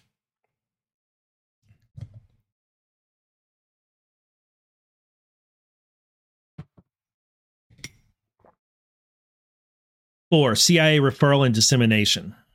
5 days later, on September 7th, 2016, the FBI completed its referral memo in response to an FBI request for relevant information reviewed by the fusion cell.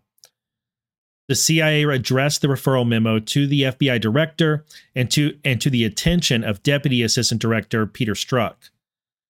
The referral memo, which mentioned the Clinton Plan intelligence, stated in part, per FBI verbal request, CIA provides the below examples of information the Crossfire Hurricane Fusion Cell has gleaned to date.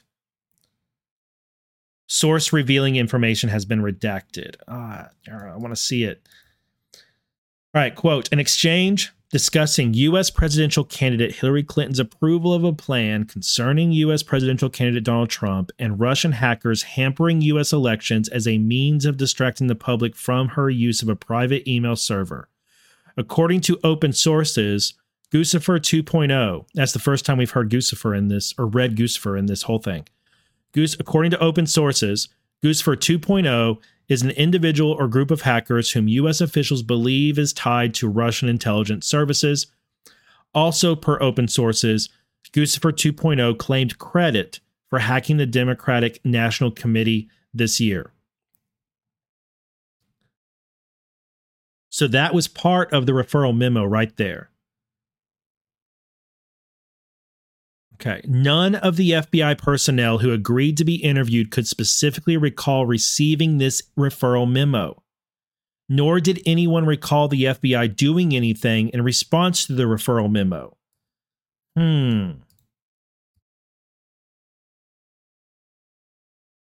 So September 7th, 2016, CIA completed the referral memo in response to FBI request.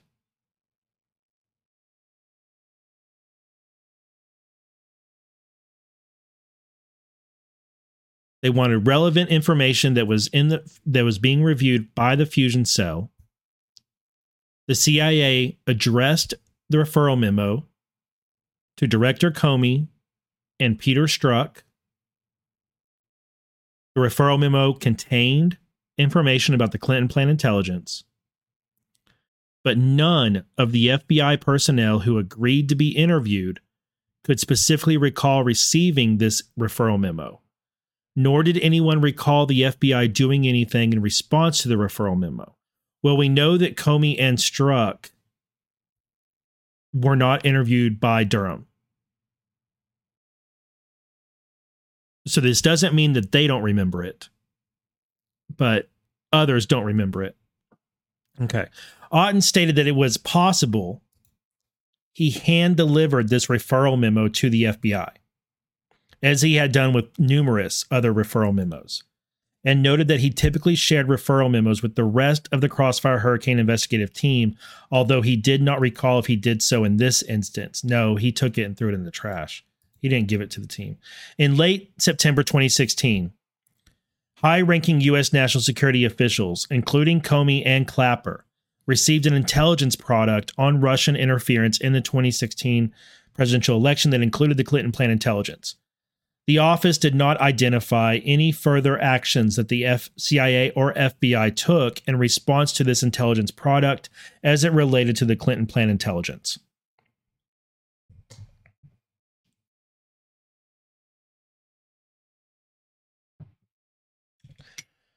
Five, awareness by the Crossfire Hurricane investigators. The office located no evidence that in conducting the Crossfire Hurricane investigation, the FBI considered whether and how the Clinton Plan intelligence might impact the investigation. No FBI personnel who were interviewed by the office recalled Crossfire Hurricane personnel taking any action to vet the Clinton Plan intelligence. For example, Brian Auten stated that he could not recall anything that the FBI did to analyze or otherwise consider the Clinton Plan intelligence, saying that it was, quote, just one data point. This stands in sharp contrast to its substantial reliance on the uncorroborated Steele reports, which at least some FBI personnel appeared to know was likely being funded or promoted by the Clinton campaign. For example, 1. During a meeting in London on July 5th, 2016, Steele provided his first report to Handling Agent 1. Handling Agent 1's notes from the meeting reflect that HC was aware of his, meaning Steele, and his firm's seeking info. So that's HC is Hillary Clinton. So he's saying Handling Agent 1 made notes that reflect that that Hillary Clinton was aware of Steele and his firm seeking info about Trump. While Handling Agent 1 did not have an independent recollection of Steele explicitly stating that Hillary Clinton, that HC referred to Hillary Clinton, he could think of no other individual in that context to whom HC could possibly refer. We know it's Hillary Clinton. It is. On September 23rd, 2016, Strzok sent a link message to Brian Auten regarding the Michael Isakoff article that stated, quote, looking at the Yahoo article, I can definitely say, at a minimum, Steele's report should be viewed as intended to influence as well as to inform.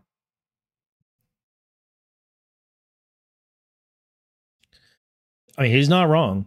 On October 11, 2016, Strzok sent a link message to OGC attorney Kevin Kleinsmith, noting that Steele's unnamed client was presumed to be connected to the Clinton campaign in some way. Yep. Nor did the office identify any evidence that the FBI disclosed the contents of the Clinton Plan intelligence to the OI attorneys working on the FISA matters related to Crossfire Hurricane. Similarly, the FBI did not disclose any of the Clinton Plan intelligence materials to the FISC, despite relying on the uncorroborated Steele reporting in its FISA applications concerning Carter Page. And we uncovered no evidence that anyone at the FBI considered doing so. The office showed portions of the Clinton Plan intelligence to a number of individuals who were actively involved in the Crossfire Hurricane investigation. Most advised they had never seen the intelligence before, and some expressed surprise and dismay upon learning of it. For example, the original supervisory special agent on the Crossfire Hurricane investigation, Supervisory Special Agent 1, reviewed the intelligence during one of his interviews with the office. After reading it, Supervisory Special Agent 1 became visibly upset and emotional, left the interview room with his counsel, and subsequently returned to state emphatically that he had never been apprised of the Clinton Plan intelligence and had never seen the aforementioned referral memo. Okay.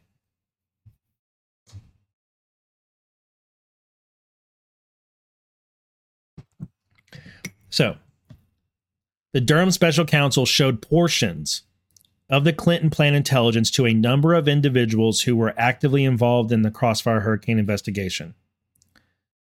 Most advised they had never seen the intelligence before, and some expressed surprise and dismay upon learning of it. For example, the original supervisory special agent on the Crossfire Hurricane investigation, Supervisory Special Agent 1. I want to know who that is.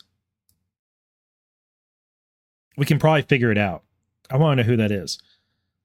After reading it, Supervisory Special Agent 1 became visibly upset and emotional, left the interview room with his counsel, and subsequently returned to state emphatically that he had never been appraised of the Clinton Plan intelligence and had never seen the aforementioned referral memo. Supervisory Special Agent 1 expressed a sense of betrayal that no one had informed him of the intelligence. When the office cautioned Supervisory Special Agent 1 that we had not verified or corroborated the accuracy of the intelligence and its assertions regarding the Clinton campaign, Supervisory Special Agent 1 responded firmly that regardless of whether its contents were true, he should have been informed of it. Former FBI General Counsel Baker also reviewed the Clinton Plan intelligence during one of his interviews with the office. Baker was interviewed by Durham more than once. Baker stated that he had neither seen nor heard of the Clinton Plan intelligence or the resulting referral memo prior to his interview with the office. He acknowledged the significance of the reporting and explained that had he known of it during the Crossfire Hurricane investigation, he would have viewed it as in a different and much more skeptical light. One, information the FBI received from Steele concerning Trump's purported ties to Russia, and two, information received from attorney Michael Sussman that were purported to show a secret communication channel between the Trump org and Alpha Bank.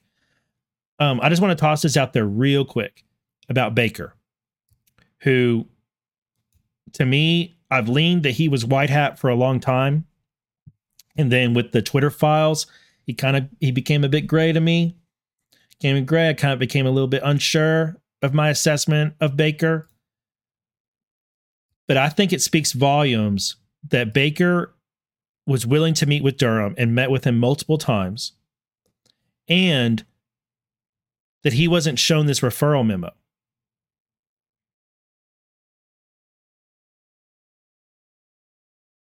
That he had not seen or heard of it.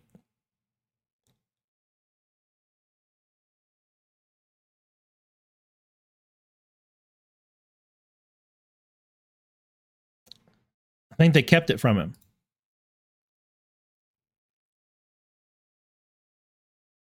All right, part six right here. Other evidence obtained by the office that appears to be relevant to an analysis of the Clinton Plan intelligence. As discussed above, according to the declassified Clinton Plan intelligence, on July 26, 2016, Clinton allegedly approved a proposal from one of her foreign policy advisors to tie Trump to Russia as a means of distracting the public from her use of a private email server. The office interviewed a number of individuals connected with the campaign as part of its investigation into the Clinton Plan intelligence. One Foreign Policy Advisor 1, stated that she did not specifically remember proposing a plan to Clinton or other campaign leadership to, quote, stir up a scandal, and by tying Trump to Putin or Russia. Foreign Policy Advisor 1 stated, however, that it was possible that she had proposed ideas on these topics to the campaign's leadership, who may have approved those ideas. Foreign Policy Advisor 1 recalled conversations with others in the campaign expressing their genuine concerns that the DNC hack was a threat to the electoral system and that Trump and his advisors appeared to have troubling ties to Russia. Foreign Policy Advisor 1 said it was also possible someone proposed an idea of seeking to distract attention from the investigation into Clinton's use of a private email server, but she did not specifically remember any such idea. Foreign Policy Advisor 1 advised that she did not recall the FBI coming up in any campaign conversation she had. Who is she? I wonder who this she is that Durham interviewed. Interesting that she agreed to be interviewed by him.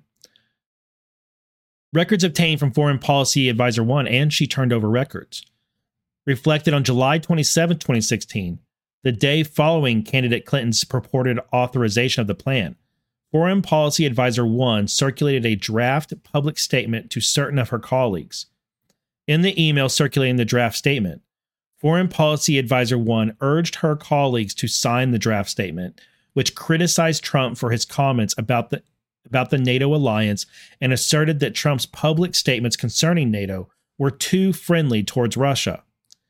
In her cover email, Foreign Policy Advisor 1 wrote, in part, "We are writing to enlist your support for the attached public statement.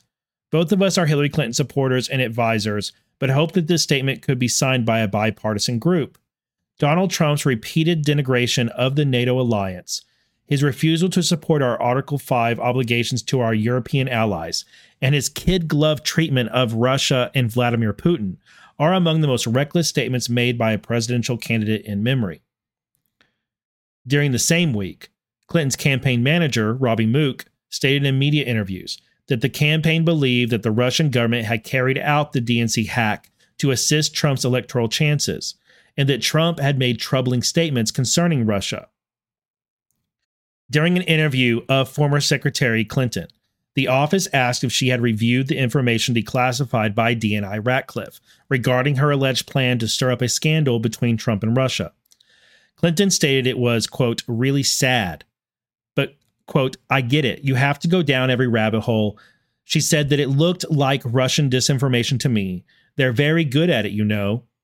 Clinton advised that she had a lot of plans to win the campaign, and anything that came into the public domain was available to her. It's going to take this moment. I know I did it already on Telegram, and I know that Dave X22 cited me and featured it on his show the other night, which is awesome. Shout out to Dave. You're awesome. Thank you very much. I just want to point this out again for everybody. Durham interviewed Secretary of State, former Secretary of State Hillary Clinton. Durham, the Punisher, interviewed the witch. And nobody said a damn word about it. Nobody knew. He interviewed her. Office of Special Counsel report of interview of Hillary Clinton, May 11th, 2022. So a year ago. A year ago. Durham interviewed Clinton and it never leaked. No leaks means no leaks. I mean, it's astounding. It's absolutely astounding that he could interview Hillary Clinton and it never leak.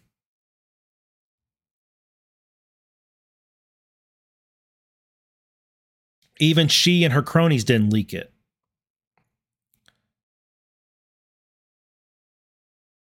It's amazing. In addition, the office interviewed several other former members of the Clinton campaign using declassified materials regarding the purported plan approved by Clinton. I wonder if one of the reasons that Trump declassified and Barr declassified all this so much stuff is because to make it available, not just to make it available so Durham could see it. He doesn't need it declassified so he can see it. He needs it declassified so that he can use it in interrogations and interviews, right? So we tend to think of it's declassified, that means we get to see it. But another reason to declassify is so that when you interview people that are persons of interest, that are subjects, and that are targets of your investigation, you can use the declassified material when you interview them.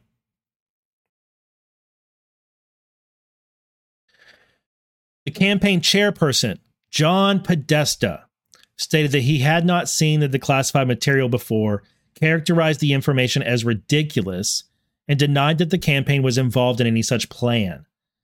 Jake Sullivan, the campaign senior policy advisor, stated that he had not seen the intelligence reporting before and had no reaction to it other than to say, quote, that's ridiculous. Although the campaign was broadly focused on Trump and Russia, Sullivan could not recall any articulating a strategy or a plan. So Durham interviewed these guys. You see this? Durham interviewed John Podesta, didn't he? Let me check that footnote. OSC interview of John Podesta. OSC interview of Jake Sullivan. OSC interview of Jennifer Palmieri. OSC interview of Foreign Policy Advisor 2. Amazing. Durham, has that ever leaked? I don't recall ever reading that Durham interviewed Podesta, Sullivan, or Palmieri. Do you? Do you guys recall ever reading that Durham interviewed these three individuals? Maybe I've forgotten it. It's very possible that I've completely forgotten it. But that's remarkable. All right. Attention.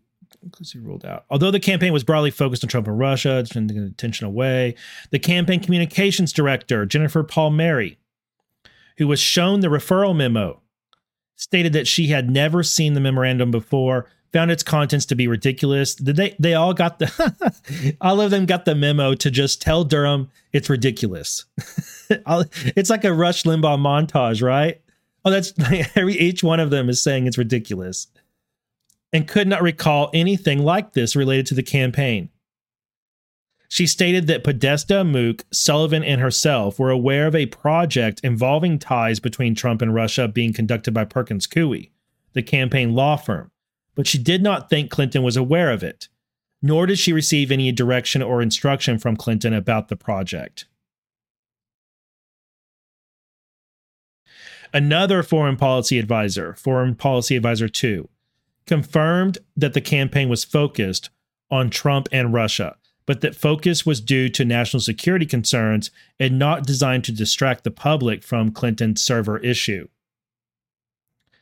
Foreign Policy Advisor 2 stated that she did not have a conversation with Clinton about a plan involving Trump and Russia during the Democratic Convention, that she did not remember Clinton approving anything concrete, but that she would not necessarily have been involved in such strategy conversations. The Office's review of certain communications involving Foreign Policy Advisor 1 and Foreign Policy Advisor 2, however, arguably provides some support for the notion that the Clinton campaign was engaged in an effort or plan in late July 2016 to encourage scrutiny of Trump's potential ties to Russia, and that the campaign might have wanted or expected law enforcement or other agencies to aid that effort, in part by concluding that the Russians were responsible for the hack. Boom. That's Durham saying there was a plan. That's Durham right there saying there was, but this office figured out that it really looks like there was a plan. We just can't prove it in a court of law. I think that's what he's saying right here.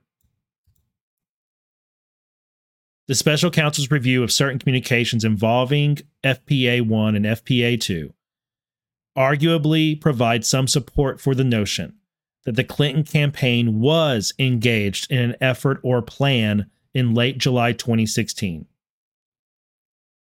to encourage scrutiny of Trump's potential ties to Russia, and that the campaign might have wanted or expected law enforcement or other agencies to aid that effort. Yep. For example, on July 5th, 2016, Foreign Policy Advisor 2 sent an email to 3 other campaign advisors, Individual 1, Individual 2, and Individual 3, in which she wrote, quote, "We're looking for ways to build on Franklin Foer's great and scary piece on Trump and Russia. One thing I've heard from a few folks is that the Russia desk at State, meaning State Department, has been tracking and sounding an internal alarm about parallels between rhetoric, words, and methods that Trump uses and Putin-supported European right-wing candidates. I'm told it goes beyond just populist stuff. I'd love to get my hands on details of what they are seeing. Can one of you help run this down? I imagine INR or IC types might also have some insight. Obviously need to be a bit careful here, but eager to get specifics or details."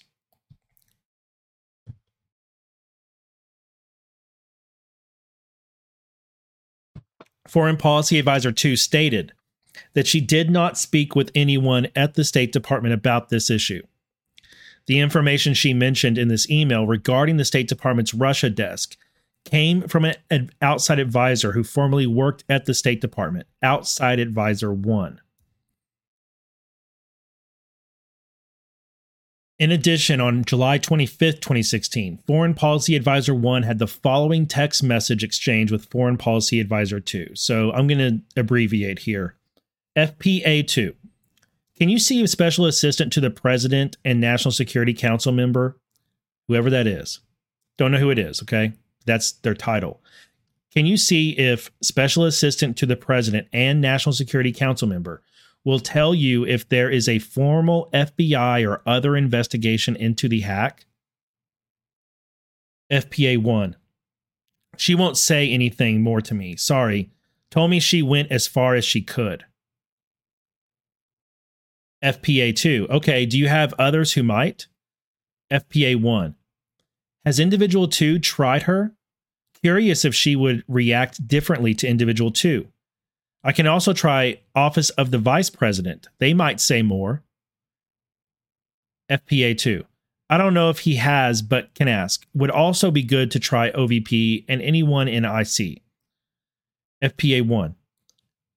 Left messages for OVP, but Politico just sent me a push notification stating that they are indeed investigating. FPA 2. FBI just put out our statement. Thanks. In sum, Foreign Policy Advisor 1's July 27, 2016 email to her colleagues regarding Trump, Russia, and NATO, the day after Clinton purportedly approved a plan to tie Trump to Russia, is consistent with the substance of the purported plan.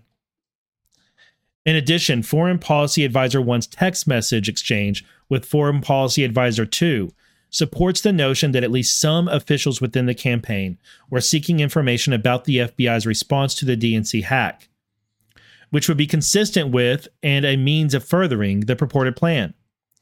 Moreover, the campaign's funding of the Steele reports and Alpha Bank allegations, as described in greater detail in sections 4D1B2 and 4E1B, provide some additional support for the credibility to the information set forth in the Clinton plan intelligence. Okay, this is, let me check. I need to see how long this part goes because it's about time for me to end. Ooh, this section goes on for a while. There's not a break in it. Okay, yeah, we're going to pick this as a stopping point because I can't finish all of that before I need to go. And I like stopping at least where there's like a subsection, you know, because this stuff, you read too much of this stuff. Yeah, this is a good time to cut right there. Wow.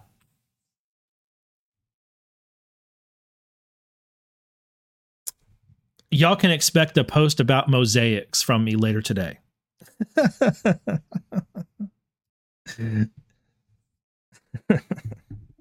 So, thank you, everyone. We stopped on page 92. So that is where we're at, page 92. We got much more to go. I'm really enjoying this. I hope you guys are too. And I know we're gonna be doing this for a while. I'm not going over other news like I don't do a news aggregation show, but I do. It's rare for me to focus on just one topic, but that's what we're going to do. We're going to tear through this thing page by page. And at the end of it, we're all going to be so much more informed than we were at the start. And that's why we're doing it. So thanks, everybody. Really appreciate y'all being here. And thank you very much for the support. There was a Rumble rant earlier that I missed. KJ Russell, thank you very much for that very generous rant. It's much appreciated. JC Bird, thank you very much for your continued support. And God bless you. Yeah, God bless each and every one of you. Y'all have a great weekend and stay positive. Man, we're not going to win every battle, but we are going to win this war. Look for me to go live sometime tomorrow. I don't know if it'll be Saturday morning, afternoon, or evening. I'll figure out a time. I'll post it, and I'll try and get another 2 hours in on Saturday. So, God bless y'all. Have a great one.